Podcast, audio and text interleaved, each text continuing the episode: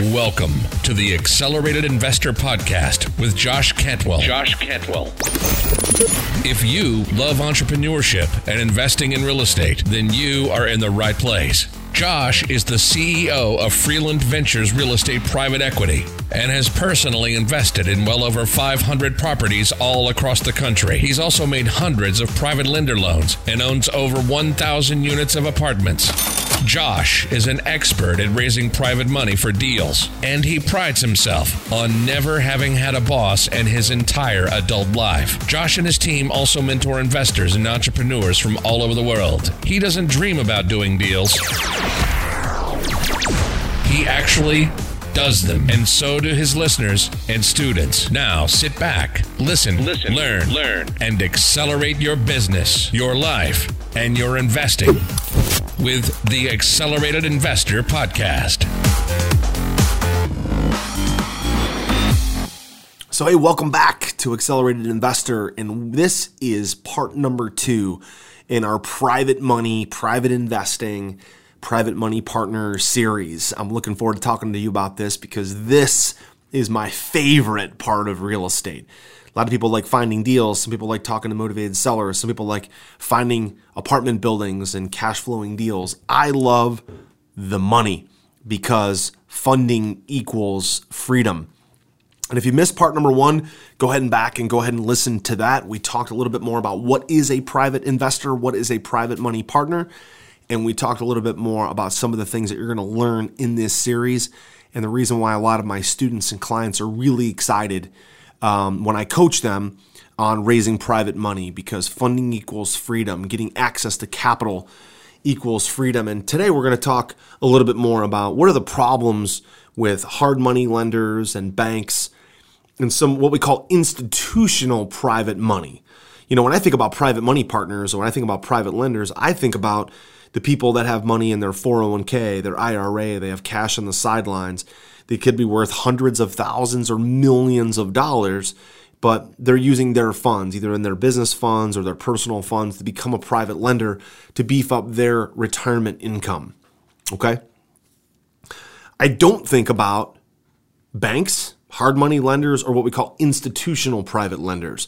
You've probably heard of companies like Lending One, Lending Home, Finance of America, Connected Investors, Lima One, right? ARC Capital. These are all what I call institutional private lenders. They position themselves as private lenders, but really they're hard money lenders, okay? Um, and they require points, fees, interest, underwriting fees. They require monthly payments. They do rehabs based on a rehab draw schedule. And there's lots of different problems with the way that they lend that makes it not as flexible, not as conducive for a real real estate investor to make money. It's a cramp on cash flow. And so let's talk about some of the problems with some of these lending programs and the reason why true private money is really ultimately your very best opportunity, your best option. So let's talk about conventional banks, right? Conventional banks like Quicken Loans and Wells Fargo and, you know, um, anybody that underwrites and originates for Fannie Mae, Freddie Mac, HUD, VA, USDA, they're all great. The advantage to that is that they're typically able to give you the very best interest rate. You know, maybe four and a half percent, five, five and a half, six percent interest, even on investment property. And really, that's the only advantage if you think about it, because the disadvantages are numerous. There's tons and tons and tons of disadvantages to using your credit and using bank loans for real estate. So, first of all, disadvantage number one is that you have to have a good credit score, right? You have to have at least about 620, 640 credit score. Number two, you've got to put at least 20% down. Number three, you cannot have a property that needs any repairs. Okay, if it has any repairs at all, forget it. They're not going to want to fund it. Uh, number four, if the property is vacant long term, they're maybe not going to want to fund it because it's vacant. They want to see somebody living in it. Also, there's a very lengthy closing process, usually for investment properties, at least 45 to 60 days, if not longer. Another disadvantage is that there's a maximum number of loans that you can have. If, if your, your bank is originating for Freddie Mac, you're only going to have four loans on your credit. right? Well, nobody's getting rich owning four rental properties. Even Freddie, Fannie Mae was going to let you have up to 10. But again, nobody's going to get super wealthy owning 10 single family rental properties. Okay, that's great. If you don't own any rental properties, maybe owning one rental property is like a big step, a big leap for you. But I've owned 10 or more. It's just not that big of a deal. Okay, it's just not that big of a deal. And you're going to need more funding than that. And so, because the banks want you to use your credit and they want you to use your income, the next thing that they're going to do, the next disadvantage is, is that they're going to want to underwrite you based on what's called your debt to income ratio. So let's just say you make $20,000 a month from your job. You're in sales, you're, you know, you do, you're in IT, you do whatever. You make $20,000 a month. You make a quarter million dollars a year. They're going to look at that and say, okay, well, your debt to income ratio needs to be about 40%. So they're going to say, well, out of all the debt you have, your student loans, your car payments, your house payments, all the different loans and things that you have can only be up to about 40 to 45%. And so 40% of $20,000 is 8 grand a month. All right. Well, I know a lot of people that between their their debt, their first mortgage and the two cars that they have, they're already spending 3 or 4,000 dollars a month on their car payments, their student loans, and their house payment. So that eats up. If you make twenty thousand a month, you've got eight thousand dollars that you can basically finance, or maybe nine thousand dollars that you can finance per month. You've already eaten up four grand with some of your own personal bills. So you've only got about four or five thousand dollars left that you can finance with additional mortgages. Right? So that's called debt to income. And right now, Fannie Mae and Freddie Mac, they're underwriting at about 40 to 45%. And so you're very limited the closing process is long. They don't fund deals that need repairs, which often those are the best deals to get. So your income or your credit doesn't satisfy the bank. And it's a very common problem when you're financing high priced properties or lakefront properties or apartment buildings, you know, and you've you've got this salary job and it provides a certain amount of income, but you're using that income, you're using that credit, you can only buy a certain number of properties. So eventually you're stuck. The second thing that many people have said is, well, I'm just going to use a, a, a Fannie Mae uh, home path renovation loan, okay? Or I'm going to use a, an FHA 203K loan. Well, again, those are loan programs only if you're buying a property to move into it. You buy it, you rehab it, you stay there, you move into it. So they're providing you the purchase and rehab um, funding, but only if you're an owner occupant and you're moving in. All right. Now, let's talk about wholesaling. Many of you may be wholesaling properties for quick cash. Well, you know, my number that I've always talked about, like if I was going to make a $15,000 profit or more on a wholesale deal, I wanted to protect that from the seller and the buyer and I did not want the seller or the buyer to see how much money I was making. If it was 15,000 and under, then I was okay with them, you know, doing what's called an assignment closing, an assignment contract, and them seeing that, you know, I bought the property and they're seeing that I'm making five grand, 10 grand, 12 grand. But if I'm making 15 grand or more, I don't want the seller or the buyer to get pissed off that I'm making over 15, 20, 25, 30,000 dollars. I've made as much as $80,000 on a wholesale fee before. And I want to protect that. So I'm going to need private money in order to buy the property, which is the, the, the, the first closing. I'm going to own that property. It could be for a day, it could be a week, for a month. Then I'm going to resell it. I'm going to wholesale it to the next buyer. And that way I've taken title to it. Now, there's two sets of closing costs, but that's minimal, okay? And but I need private money to, to do that. So if you're wholesaling and you are, have a big wholesale fee that you're going to make, you're going to want to protect that by actually closing on the property, getting private money, and then selling the house. And so, even if you're a wholesaler, you've got to have some private capital available for your big wholesale deals, apartment wholesale deals, commercial wholesale deals, because dough for a day is fine, um, but only when you see that you're doing it and closing it on the same day. A lot of transactional funders that are out there are only going to fund deals if it's literally for a day, where the closing from the seller to you We call that the A to B closing is happening in one day. And then the B to C closing from you to your end buyer happens in the same day. All those two transactions happen the same exact time. Most funders, transactional funders will fund those deals, but only if they happen in the same day. If you're holding the property for even three days, seven days, two weeks, or longer, they don't want to fund that stuff for you at all. Okay? So wholesale flips are fantastic, but they're mostly done with cash buyers if you're making less than 15,000 bucks. Now, what about hard money? Right? See, the problem with hard money is hard money lenders typically charge 3 to 5 points and 13 to 15% interest, and they want you to put down at least 15 to 20% of the deal. It's called loan to cost. So if you're all in for $200,000, your purchase is let's say 150, your rehab is 50, you're all in for 200 and your after repaired value is 300, well, your cost is the 200,000. That's your loan to cost. They're going to want 80, 85% loan to cost. Well, if you're at 80% loan to cost or 90% loan to cost, you've now got to bring in $40,000 or 90% loan to cost is, you know, 180,000. You got to bring in $20,000 to closing. Then for the privilege of using the money, you got to pay 3 to 5 points. That's 3 to 5%. So 5% on a $200,000 deal is 10 grand in origination points. Okay, now if I'm a lender, I love that. But if I'm a borrower, I hate it. It sucks, right? Now, they're also going to charge, you know, 13, 15% interest, and they're going to want a monthly interest only payment. So you're getting whacked. You're having to use your personal funds. It cripples your cash flow. You're getting crushed with fees. And ultimately, you can only own a certain number of properties at one time because it's all you can finance. Also, with hard money lenders, you've got to have the entire loan paid back in 12 months or less. Okay, now what if your deal doesn't sell? What if the property's not going to work?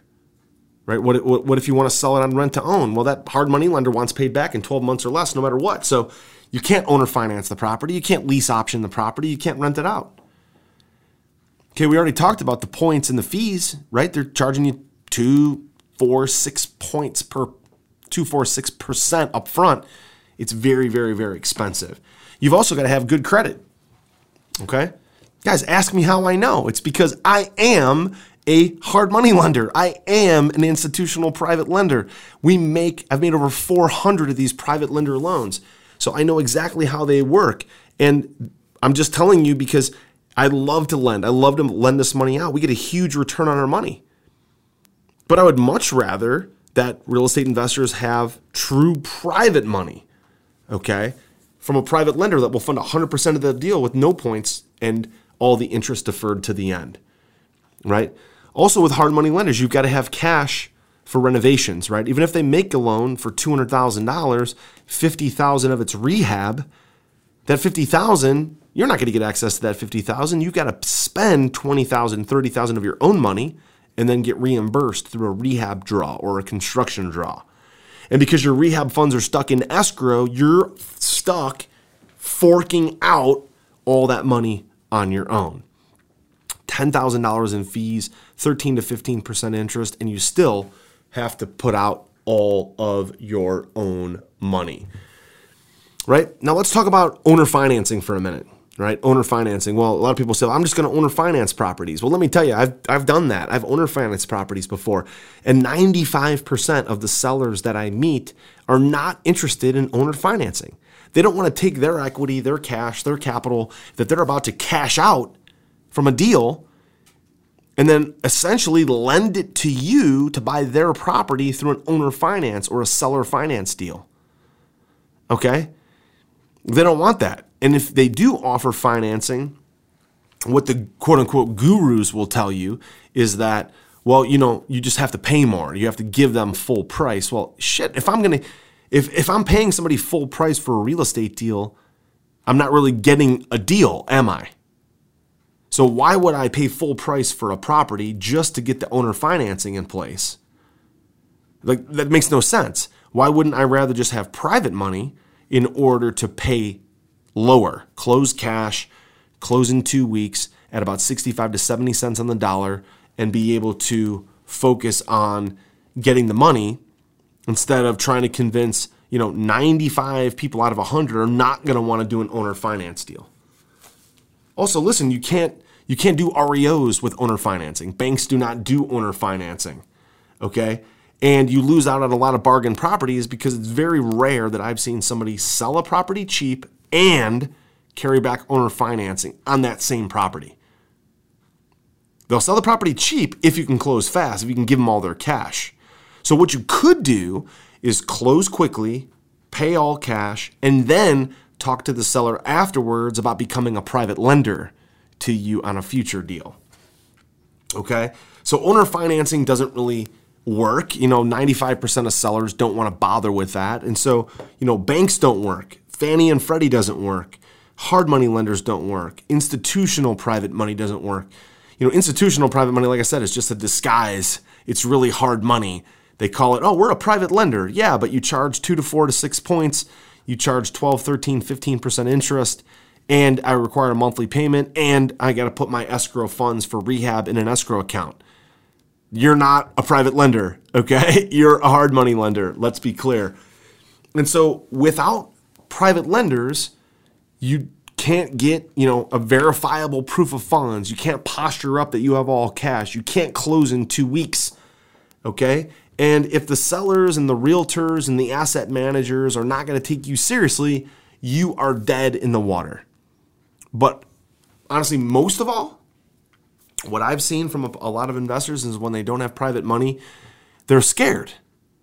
They're scared. They're scared to make offers. They're scared. Oh my God, what if I get a property under contract? What if I actually, um, you know, what if I win the bid? What do I do then? I don't have any money. So they're not making offers on auction properties. They're not making offers on Fannie and Freddie. They're not making offers on REOs. They're not making offers direct to seller because they're scared shitless that they will get the offer accepted and they're not sure where the funding or the capital is going to come from. And so, you know, the bottom line is at the end of the day, you walk away. When you don't have private money, you end up seeing a bunch of amazing deals and then having to let them go. You walk away from wholesale deals, rehab deals, rental deals, commercial deals, apartment deals, multifamily. You walk away from all of it because you're just not sure where the funding is going to come from. And so for me, when I look at a real estate investor's business, they basically need deals, they need money, and then if they're wholesaling, they also need buyers. I start with funding. I start with funding because look, if I look back at my investing career and I look at all the hundreds and hundreds of properties that I wholesaled and rehabbed, I look back and the only mistake I made is that I didn't keep every single one of them. If I had kept every single one of them, I mean, sure, I, back then I couldn't I couldn't keep every single one of them because I needed the money, right? But if I kept every single one of them, I would have a massive portfolio of over 700 rental properties, you know, most of which would be paid off right now. And so that's one of my deep regrets in real estate. And also one of the things I want to pass along to you to make sure that as soon as you can, buy the properties and keep them. Buy the properties and keep them. Keep the cash flow, keep the equity, keep the profit, keep the appreciation, keep the depreciation. And the only way you can do that is with funding. Now, the beautiful thing about it is if, let's say, you raise a half a million dollars, let's say $250,000, well, you can use that money. You can buy, rehab, rent, refi, pay off the private lender, and then go do another deal. Buy, rehab, rent, refi, pay off the private lender, go do another deal. So you don't need to raise $35 million like I have. Okay? You don't need to do that. If you started with a couple hundred thousand dollars from friends and family and people that you know, like, and trust, you're going to be in a situation where you're giving them an amazing return on their money. And also at the same time, you're in a situation where you're creating amazing legacy wealth for you and your family. Okay? So those are all the different reasons why banks and hard money lenders and institutional private lenders don't work and why I'm not a fan of those when I'm a borrower now, look, I run a real estate private equity fund. We make private lender and hard money loans. So, as a lender, I love it because we get amazing return on our capital. But when I'm a borrower, not as fun. Not definitely not as fun. Okay? So, look, those are the advantages and disadvantages of private, institutional private money, hard money, banks, 203K, Fannie Mae Home Path renovation loans And now that you know that those are really not options, the question becomes is how can we get private capital? How can we recruit more private money? How can we get funding and get freedom by having the private money? And I'll talk to you about that in part number three coming up real soon. You've been listening to Josh Cantwell and the Accelerated Investor Podcast. Leave a comment on our iTunes channel and let us know what you want to learn next or who you'd like Josh to interview. While you're there, give us a five star rating and make sure to subscribe so you can be the first to hear new episodes. Follow Josh Cantwell and his companies, Strategic Real Estate Coach and Freeland Ventures, on all social media platforms now and stay up to date on new training and investment opportunities. To start your journey toward the lifestyle you've always dreamed of, apply for coaching at joshcantwellcoaching.com.